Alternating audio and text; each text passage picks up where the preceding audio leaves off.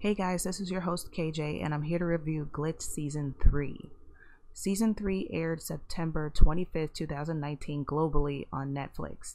Here's a quick recap of Seasons 1 and 2. Set in the small town of Yoorana, Victoria, Sergeant James Hayes is called to the cemetery in the middle of the night after seven people have risen from the dead with no memories of their identities and are in a perfect bill of health. During seasons 1 and 2, we follow Sergeant James Hayes as he struggles to keep the risen hidden from the rest of the world and find the truth about why they came back. This is your spoiler warning. If you haven't seen seasons 1 and 2, I have an overall review of both seasons and I'll have a link to that down below. Let's just jump right into it. Here's what I liked about season 3. The first thing I loved about season 3, of course, is the musical theme. It was written by composer Cornel Thomas Wilczek or Wilczek. I, I know I'm butchering his name, so sorry out there if you're listening. Um, the theme I love so much. I used it in my review of seasons 1 and 2, and I'm using it right now. Another thing I liked about season 3 was the fact that they tackled multiple social issues.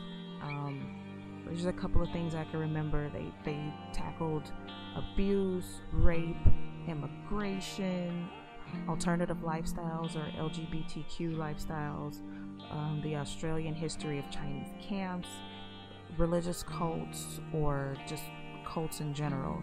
And each of these issues was explored through characters within the series and the situations that they were placed in. I mean, this is a consistent thing that um, the story writers have done, even in seasons one and two, when they were addressing uh, Kirsty as a rape victim and her confronting uh, her aggressor or her rapist and the things that happened afterward that you don't think about or that would have happened in real life that you don't think about. Um, it was great to see and great to see the continuation of that in season three. Um, one thing that I really did love was Chris's character arc. Um, he went from being this wimpy, whiny cop in seasons one and two to really step up the, to the plate when James was going through his issues, and we'll talk about James's issues later. But Chris really stepped to the plate, and we see him in the end of the show as this changed man. Um, we'll talk more about Chris um, later on in the review. Another thing I love this is this yin and yang dynamic that the show has. Um, when life is brought into the universe, something has to die. Um, I really do like that dynamic because, you know, that's kind of how the world is right now. You know, children are born and old people die. Now let's get to the nitty gritty, the things that I didn't like about season three. And like I said, spoiler alert again, if you haven't seen season one and two, go watch that right now because I'm about to talk about plenty of spoilers. One thing that I hated, completely hated, was the fact that they did this flip flop with Pat Paddy Fitzgerald's character. I mean, in seasons one and two, Paddy came out as this kind of a hole character that nobody liked. kind of like, why has he attached himself to this Aboriginal boy? You know, like will he go away to redeeming his character to giving him a relationship with his lineage and and giving them the things that they needed it was such a redemptive character arc only to be undone in this season with uh, one of the newer characters and showing a prequel of Paddy when he was younger being an a hole again. Like, I was fine with Paddy getting that redemptive arc and dying as this really cool dude that turned his life around, that got a second chance and turned his life around. And I wanted to keep that memory. I didn't want it to be rehashed and his old character rehashed and recycled. It just, it kind of pissed me off, and I was really not liking that. Another thing that I didn't like, like, how easy is it for people to die in this universe? I mean, James slipped and fell in the bathroom and he died. Well, actually, now that I think about it, James is the only character that had like the silliest death. Everyone else, like Phil, died in a, a rig explosion. Sarah died in childbirth, and Vic died in a car crash. James was the only one to slip and die in the bathroom. I hated that. Another thing I hated was the two new characters. Why did we need Chi and Bill? Like, like I said, like they did a good job of tackling social issues. I know they really wanted to tackle some of the history of the Chinese camps and touch a little bit on religious cults or cults in general, but maybe we didn't need to tackle those issues because I feel like um, Chi and Bell were just shoehorned in because somebody wanted them in there. I mean, if you take took both of those characters out of the series, nothing would have changed. Everything would have gone business as usual. Um, I found Bill's character um, extremely annoying, not dissing what she went through um, in the story with the whole crazy cult family.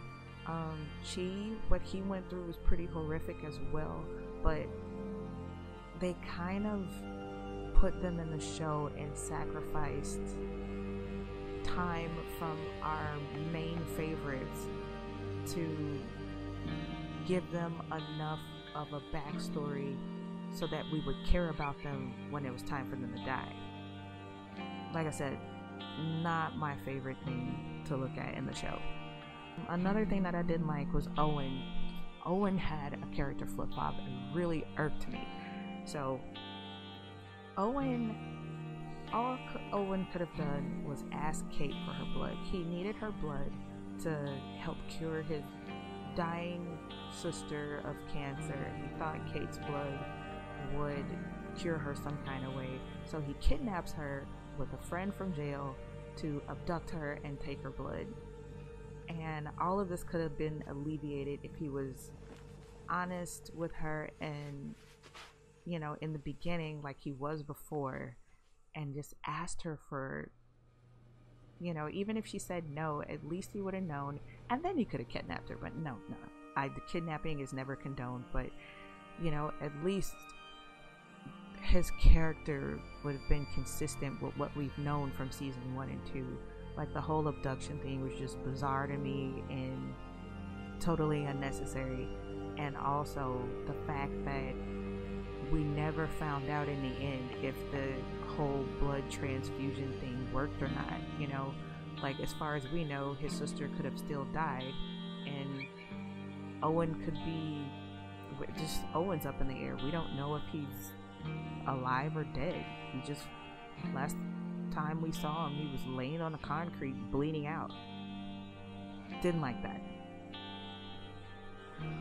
All of these likes and dislikes lead me to questions. I have so many questions. So, this section of the video um, is all about the things that were left unanswered with the whole wrap up of season three. And they are as follows. First question Why did Owen risk messing up his relationship with Kate just for the whole blood transfusion thing? I didn't get it. Just didn't get it at all. What's the connection between Elishia and Will? No one knows.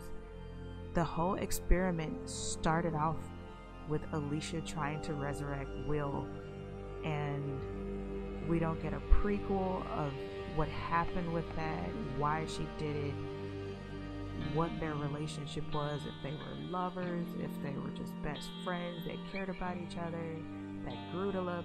We don't know. We just know that she did the experiment for him, and that's it. What the heck is Will's whistle. Like we've seen it throughout seasons one and two, and it has some kind of magical property that when he blows it, the risen stop in their tracks or they're like really reflective and not moving, or it completely convinces them to walk into fire and kill themselves. What is that thing? Another question I have why didn't Elishia's experiment work when Hyson did it? It's never explained what Hyson did wrong to bring forth two new characters but not Elishia, you know? Like, how can it work for the two new characters and not Elishia? I think we kind of lost the science in there somewhere, or maybe it was a little too complicated to explain, so they didn't. Um, either way, I kind of want that question answered. Why did we need Chi and Bill? I talked about this before. I didn't feel that they were needed, but I don't know why. Why? Could someone answer that for me? Now that they've done the experiment, how far is this freaking boundary? Like, we got people going to Melbourne. Like, can could the Risen possibly go to America if they wanted to? Like, I mean, I'm assuming that's why Kirsty wasn't able to go to Sweden because maybe in the middle of the flight she would have started getting sick and maybe died, but no one will ever know because the boundary line is never addressed. It's addressed in seasons one and two that kept them tied down to the small town, but now that the experiment has been redone, we just have this infinite boundary that no one cares about anymore. Not buying it. In the series, um, Kirsty's character ended up being uh, raped by Chris's older brother, and it was talked about in seasons one and two that it had happened to her friend as well. So my question is, is Kirsty's friend's son also Pete's? Because Kirsty's baby is kind of leaning 90% on being Pete's and not Kevin's. So, did Pete have a kid that he never knew about that was never addressed? Kind of curious about that one. Um, what the heck is that security guy's deal? Like, he looked like a nut job, and it was never explained if he had some kind of mental illness or if I don't know, like that video that he was watching in the truck. You know, like is is he from a different experiment in this whole glitch universe? Like, I mean, he ended up being a stand-up guy at the end, kind of sane-ish, but you know, when he was doing his deeds you know, capturing the Risen to bring back to Norgard, I was just like, can someone please tell me what's wrong with him? um, also, another question. Elishia's work was never destroyed, so does that mean that the Norgard still has access to that, all that work that Hyson was working on, and they could possibly do the experiment again and start this whole glitch thing all over again. It's a possibility.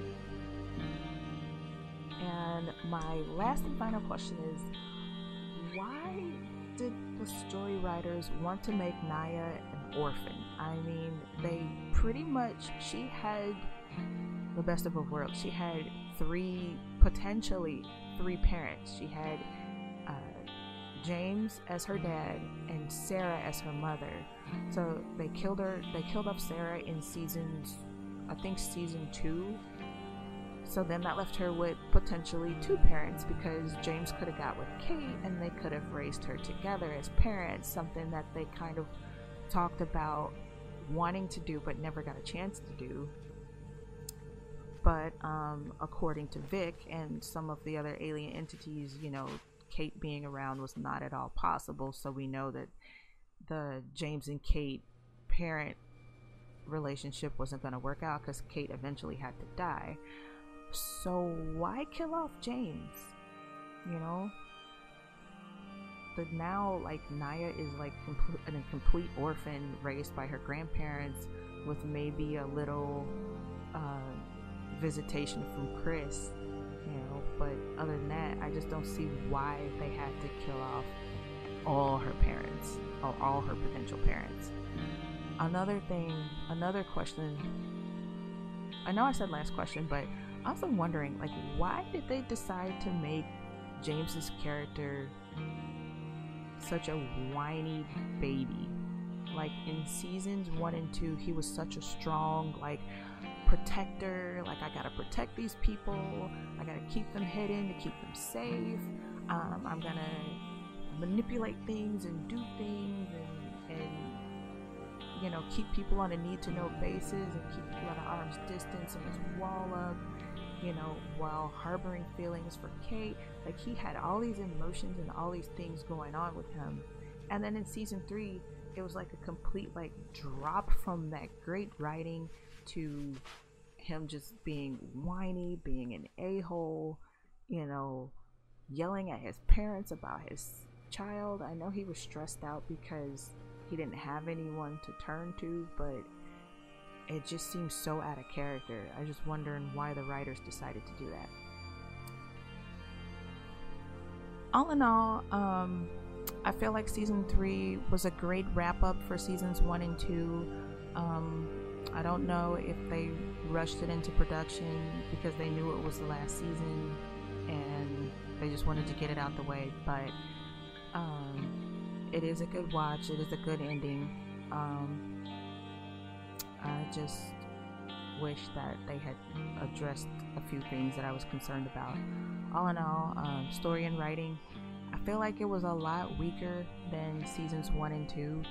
So I probably just I'll keep it short and sweet. I feel like the story and writing would get a six. You know, wasn't the best, wasn't the worst, so it's just a little bit above average. Could have fixed a few things, but all in all, my rating is six. Um, visuals, they they stayed on par with their visuals. They have this show has great visuals and uh, composition of shots and uh, lighting, pretty spectacular. Nothing, no glaring mistakes that I can see.